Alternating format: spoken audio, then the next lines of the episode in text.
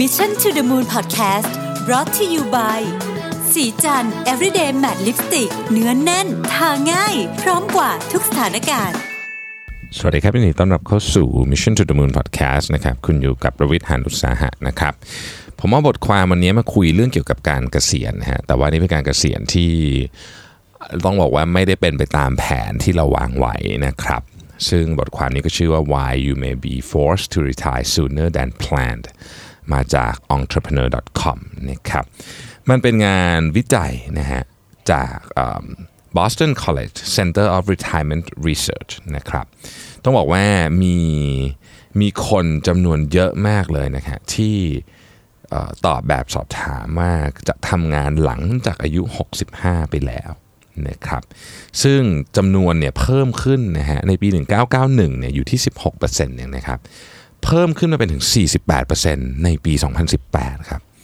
เพิ่มขึ้นเยอะมากเลยนะฮะ จากปี 1991 เนี่ย มาเป็นเอ่อจากปี 1991 16%เป็น 48%โอ้โห เพิ่มขึ้นหลายเท่าตัวนะครับ ดังนั้นนี่จึงมีเรื่องที่น่าสนใจว่า เอ๊แล้วถ้าเกิดคนวางแผนจะทำงานหลังจากอายุ 65 เยอะขนาดนี้เนี่ยเเรื่องจริงๆเนี่ยจะได้ทำไหมนะครับเขาก็ไปเก็บข้อมูลมาต่อฮะ บอกว่าคนที่สามารถทำงานเนี่ยได้ตามแผนเกษียณของตัวเองจริงๆเนี่ยมีอยู่ด้วยกันทั้งหมด 63%พูดง่ายคือคุณอยากเกษียณตอนนี้ คุณได้เกษียณตามที่คุณวางแผนไว้เนี่ยมี 63%นะครับ 37%เนี่ยเกษียณก่อนก่อนที่ตัวเองวางแผนไว้ ก็คือพูดง่ายคือมีเหตุการณ์บางอย่างเกิดขึ้นนะครับ เสร็จแล้วก็เลยต้องเกษียณออกจากงานก่อน ซึ่งแน่นอนว่าในยุคที่เป็นยุคที่เราอายุยืนขึ้นนะครับเราเอ่อมีความจำเป็นที่จะต้องอยู่ในโลกนี้นานขึ้นบ้างงั้นเถอะนะครับ เงินทองก็ต้องใช้เยอะขึ้นเนี่ยบางทีการที่เราเกษียณอายุเร็วเกินไปเนี่ย เกินกว่าที่เราวางแผนไว้เนี่ยก็อาจจะเป็นปัญหาได้ เพราะว่าเราก็จะมีปัญหาเรื่องเรื่องการเตรียมเงินสำหรับการเกษียณนะครับ เรื่องนี้เป็นเรื่องที่น่าสนใจมาก เพราะว่าเป็นประเด็นที่มีคนพูดกันเยอะมากเลยว่าตอนนี้เนี่ยเรามีปัญหาเชิงมหาภาคนะครับ ว่าคนเนี่ยไม่พร้อมจะเกษียณในแง่ของเรื่องเงินเยอะ แล้วถ้าเกิดเหตุการณ์เหล่านี้มาอีกเนี่ยนั่นหมายความว่าคุณจะต้องถูกบังคับให้เกษียณก่อนที่คุณจะวางแผนไว้คราวนี้ยิ่งเละหนักกว่าเดิมเลยนะครับ มันมีเหตุการณ์อะไรบ้างที่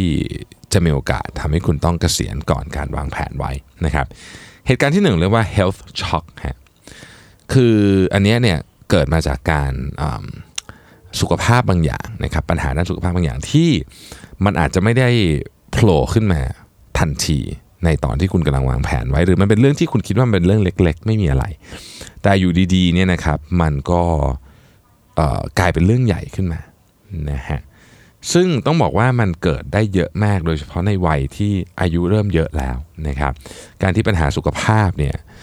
มาทำให้เราต้องเกษียณก่อนก่อนเวลา เพราะว่าเราทำงานต่อไม่ไหวเนี่ยมันส่งผลถึง 2 ด้านทีเดียวนะครับ ด้านที่ 1 ก็แน่นอนว่ารายรับหาย นะครับด้านที่ 2 ก็คือเมื่อมีปัญหาสุขภาพเนี่ยสิ่งที่ตามมาเลยก็คือค่าใช้จ่ายนะครับซึ่งอันนี้นี่แน่นอนว่ามันเป็นคล้ายๆกับ 2 เด้งนะก็คือ 2 เด้งแบบไม่ดีนะคือรายได้ก็หายไปนะครับค่าใช้จ่ายก็เเยอะขึ้นนะฮะอันนี้เป็นเรื่องแรกนะครับที่ต้องระวังนะครับ แน่นอนว่าการป้องกันทุกคนรู้อยู่แล้วนะครับดูแลสุขภาพให้ดี แต่ก็ไม่ได้หมายความว่ามันจะไม่เกิดขึ้นนะฮะ ก็ต้องเตรียมตัวไว้ด้วยนะฮะนี่คือสาเหตุว่าทำไม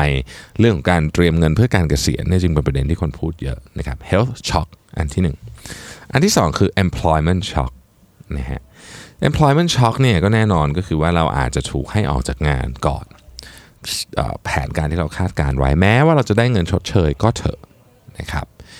ไม่ได้หมายความว่าแผนการเกษียณของเราเนี่ยจะสมบูรณ์อย่างสมมติเราได้เงินชดเชยมา 1 ปีนะครับ ก็แค่ 1 ปีเอง แต่ถ้าเกิดว่าเราทำงานต่ออีก 10 ปีเนี่ยเรามีเวลาเก็บเงินอีกเยอะนะฮะซึ่งแน่นอนว่าบางทีเนี่ยการที่จะต้องออกจากงานตอนที่อายุค่อนข้างเยอะแล้วเนี่ยนะครับการหางานก็ก็ไม่ใช่ว่าหาไม่ได้หลายคนก็หาได้ แต่ว่าก็ก็จะมีความความเหนื่อยพอสมควรนะฮะแล้วบางทีเนี่ยอืม ถ้าเกิดว่าเราเป็นไม่ได้เราไม่ได้เป็นลูกจ้างนะครับ แต่เราเป็นฟรีแลนซ์ในกรณีที่เป็นฟรีแลนซ์นะครับ แล้วเรามีลูกค้าอยู่ไม่กี่รายนะสมมติมีลูกค้าอยู่2รายเงี้ยเราเป็นฟรีแลนซ์ก็รู้สึกว่าเอ๊ะก็ไม่มีใครเลิกจ้างเราได้นี่ แต่ลูกค้าเหล่านั้นน่ะวันหนึ่งเขาไม่ใช้ service ของเราขึ้นมาแล้วเนี่ยนะครับ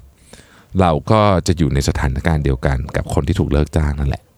คล้ายๆกัน ถ้าเราไม่วางแผนให้ดีนะครับ ดังนั้นเรื่องนี้ก็กลับมาที่เรื่องของเงินอีกเหมือนเดิม คือช่วงเวลาที่เรายังมีแรงทำงานอยู่เนี่ยอะไรอะไรมันก็ไม่แน่นอนนะครับเพราะฉะนั้นก็ต้องมีการวางแผนการเก็บเงิน หรือมีแผนสำรอง ที่จะทำอะไรที่สร้างรายได้ให้กับเรานะครับอันที่ 3 คือ family shock นะฮะ family shock เนี่ยเอ่ออาจจะเกิดขึ้นจากการถูกเลิกจ้างของคนในครอบครัวของเรานะครับสามีภรรยาเราซึ่งอาจจะเคยเป็น เขาเรียกว่าอะไรอะเป็นรายได้ส่งเรียกว่าหารายได้หลักของครอบครัว หรือแม้ว่าจะไม่ได้เป็นคนหารายได้หลักก็ตามเนี่ยมันก็จะกระทบกันอยู่แล้วนะครับหรือแม้แต่การหย่าร้างอะไรพวกนี้เนี่ยก็จะเกี่ยวทั้งหมดนะครับหรือการที่ต้องไปดูแลคุณพ่อคุณแม่ หรือการดูแลสมาชิกในครอบครัวใครก็แล้วแต่นี่นะฮะซึ่งอาจจะทำให้เราไม่สามารถที่จะทำงานเดิมได้ นะอย่างเช่น คุณพ่อคุณแม่อาจจะอยู่คนละเมืองกันหรืออะไรแบบนี้เป็นต้นนะครับ ก็อาจจะทำให้เราต้องรีทายก่อนกำหนดก็ได้ ซึ่งมันก็วนกลับมาเรื่องเดิมเองอะฮะว่าเราวางแผนการเงินไว้ดีขนาดไหนนะครับ ข้อที่4นะฮะคือ financial shock ซึ่งอาจจะเป็นอันที่น่าสนใจมากที่สุด นะครับในการศึกษาของ CRR เนี่ยนะครับคำว่าคำว่า financial shock เนี่ยเราจะโฟกัสไปที่ไม่ใช่รายได้แบบที่เป็นในเงินเดือนหรืออะไรอย่างเงี้ยนะฮะเราจะโฟกัสไปที่ personal wealth นะครับก็คือความมั่งคั่งนะความมั่งคั่งเนี่ยก็จะเป็นการเอาทรัพย์สินทั้งหมดนะครับมารวมกันนะครับหักออกจากหนี้สินนะฮะแล้วก็ดูว่าเอ๊ะคุณมีความมั่งคั่งเท่าไหร่นะครับ financial shock เนี่ยบางทีมันจะเกิดขึ้นจากกรณีที่ว่าเออคุณคุณวางแผนไม่ดีพอ พอไม่ได้ทำงานปุ๊บนะฮะมันก็ทำให้ทรัพย์สินของคุณที่คุณเคยวางแผนไว้ว่าจะทำอย่างนี้อย่างงู้นอย่างนั้นอะไรอย่างนี้เนี่ยนะฮะมันมันผิดแผนไปหมดเลยนะครับเขาบอกว่าถ้าเกิดคุณต้องการที่จะ retire นะอย่างดีอย่างสบายเนี่ยนะฮะคุณจะต้องมีเงิน ออตอนที่ retire หรือเป็น retirement fund เนี่ย25 เท่านะครับของเงินที่คุณใช้ทุกปี ถ้าคุณใช้เงินปีล้านก็คือ 25 ล้าน นี่คือตัวเลขนะฮะอันนี้คืออันนี้คือเขาเรียกว่า the rule of 25นะครับซึ่งนั่นหมายความว่าถ้าย้อนกลับมานะวันนี้แล้วเนี่ยคุณจะต้องเก็บเงินนะครับประมาณ 10-17%ของเงินเดือน นับตั้งแต่คุณ อยังอายุน้อยๆ ไม่ได้หมายถึงว่าเริ่มทำงาน แต่ว่าตัวเลขนี้มันจะอยู่ประมาณทัก30 นิดๆอะไรแบบนี้เป็นต้นนะครับ แล้วก็สิ่งที่สำคัญมากที่สุดเลยก็คือว่า financial shock เนี่ยมันจะมาก็ต่อเมื่อคุณเอาเงินที่เป็น retirement fund ของคุณนยนะครับ ไปทำในสิ่งที่คุณไม่สามารถที่จะประเมินความเสี่ยง ได้อย่างดีพอพูดง่ายๆคือเขาใช้คำว่า risking risking what you cannot afford to lose ไปไปไปเสี่ยงกับเรื่องที่คุณไม่สามารถที่จะเสียได้นั่นเอง อย่างเช่นเอาเงิน retirement fund ของคุณไปเล่นหุ้นที่มีความเสี่ยงสูงๆหรือไปเล่น สินค้าทางการเงินต่างๆ ที่มีความเสี่ยงสูงๆ ไปเล่นฟิวเจอร์ไปอะไรอย่างเงี้ยนะฮะ ซึ่งมันก็มีโอกาสที่จะหมดได้เลยเหมือนกันนะครับ อันนี้ไม่ต้องพูดถึงการเอาไปใช้ผิดทาง เช่นเอาไปใช้เรื่องพนงพนันอันนั้นแน่นอนอยู่แล้วนะฮะ หลายครั้งเนี่ยมันเกิดเหตุการณ์ที่เออตลาดหุ้นก็ดูดี เราก็ไปลงทุน แต่เผอิญเผอิญมันดันมา collapse เนี่ยในช่วงที่คุณกำลังจะต้อง retire พอดี อันนี้ก็จะเกิด financial shock ได้ เช่นเดียวกันนะครับ เพราะฉะนั้นก็มีทั้งหมด 4 ด้านนะครับ health shock employment shock family shock แล้วก็ financial shocks นะฮะเราไม่สามารถป้องกันแบบ 100%อะไรได้เลยใน 4 อย่างนี้ต้องบอกแบบนี้นะครับ แต่สิ่งที่เราสามารถทำได้ก็คือเริ่มเก็บตังค์ซะตั้งแต่วันนี้ไม่ว่าคุณจะอายุเท่าไหร่ก็ตามนะครับ ถ้ายังไม่ได้ทำ retirement plan retirement fund เนี่ยควรจะต้องเริ่มทำได้แล้ว เพราะไม่อย่างนั้นเนี่ยนะครับตอนนี้เรามีแรงทำงานอยู่ ตอนนี้สุขภาพเราดีอยู่ ตอนนี้คนในครอบครัวเราไม่มีปัญหาอะไรนะครับ ตอนนี้ทุกอย่างดูดีดูโอเค เราก็คิดว่ามันจะโอเคแบบนี้ไปตลอด ซึ่งในความเป็นจริงเนี่ยทุกคนก็รู้ว่าบางทีมันไม่เป็นแบบนั้นนะครับ บางทีมันก็มีช่วงแย่ๆเข้ามา แล้วพอมันมาเนี่ยเราไม่ได้เตรียมตัวเนี่ยโอ้โห อันนี้แย่หนักเนาะถ้าเกิดสมมุติว่าเราตกงานนะครับ หรือเรามีปัญหาเรื่องสุขภาพ แต่เราเตรียมเงินไว้แล้วเนี่ยอันเนี้ยมันจะช่วยบรรเทาความลำบากของเราในช่วงนั้นไปได้เยอะทีเดียว แต่ถ้าเกิดอย่างที่บอกครับไม่ได้เตรียมไว้นะฮะอันเนี้ยเหนื่อยแน่นอนนะครับ ก็อยากฝากไว้ประเด็นเรื่องของการเก็บเงินเพื่อการเกษียณเนี่ยในประเทศไทยเนี่ยนะฮะต้องบอกว่าค่อนข้างซีเรียสนะครับตัวเลขที่ออกมาดูแล้ว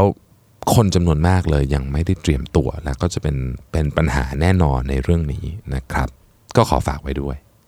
ขอบคุณที่ติดตาม Mission to the Moon Podcast นะครับ แล้วเราพบกันใหม่ สวัสดีครับ สสิ เพราะความสดใสมีได้ทุกวัน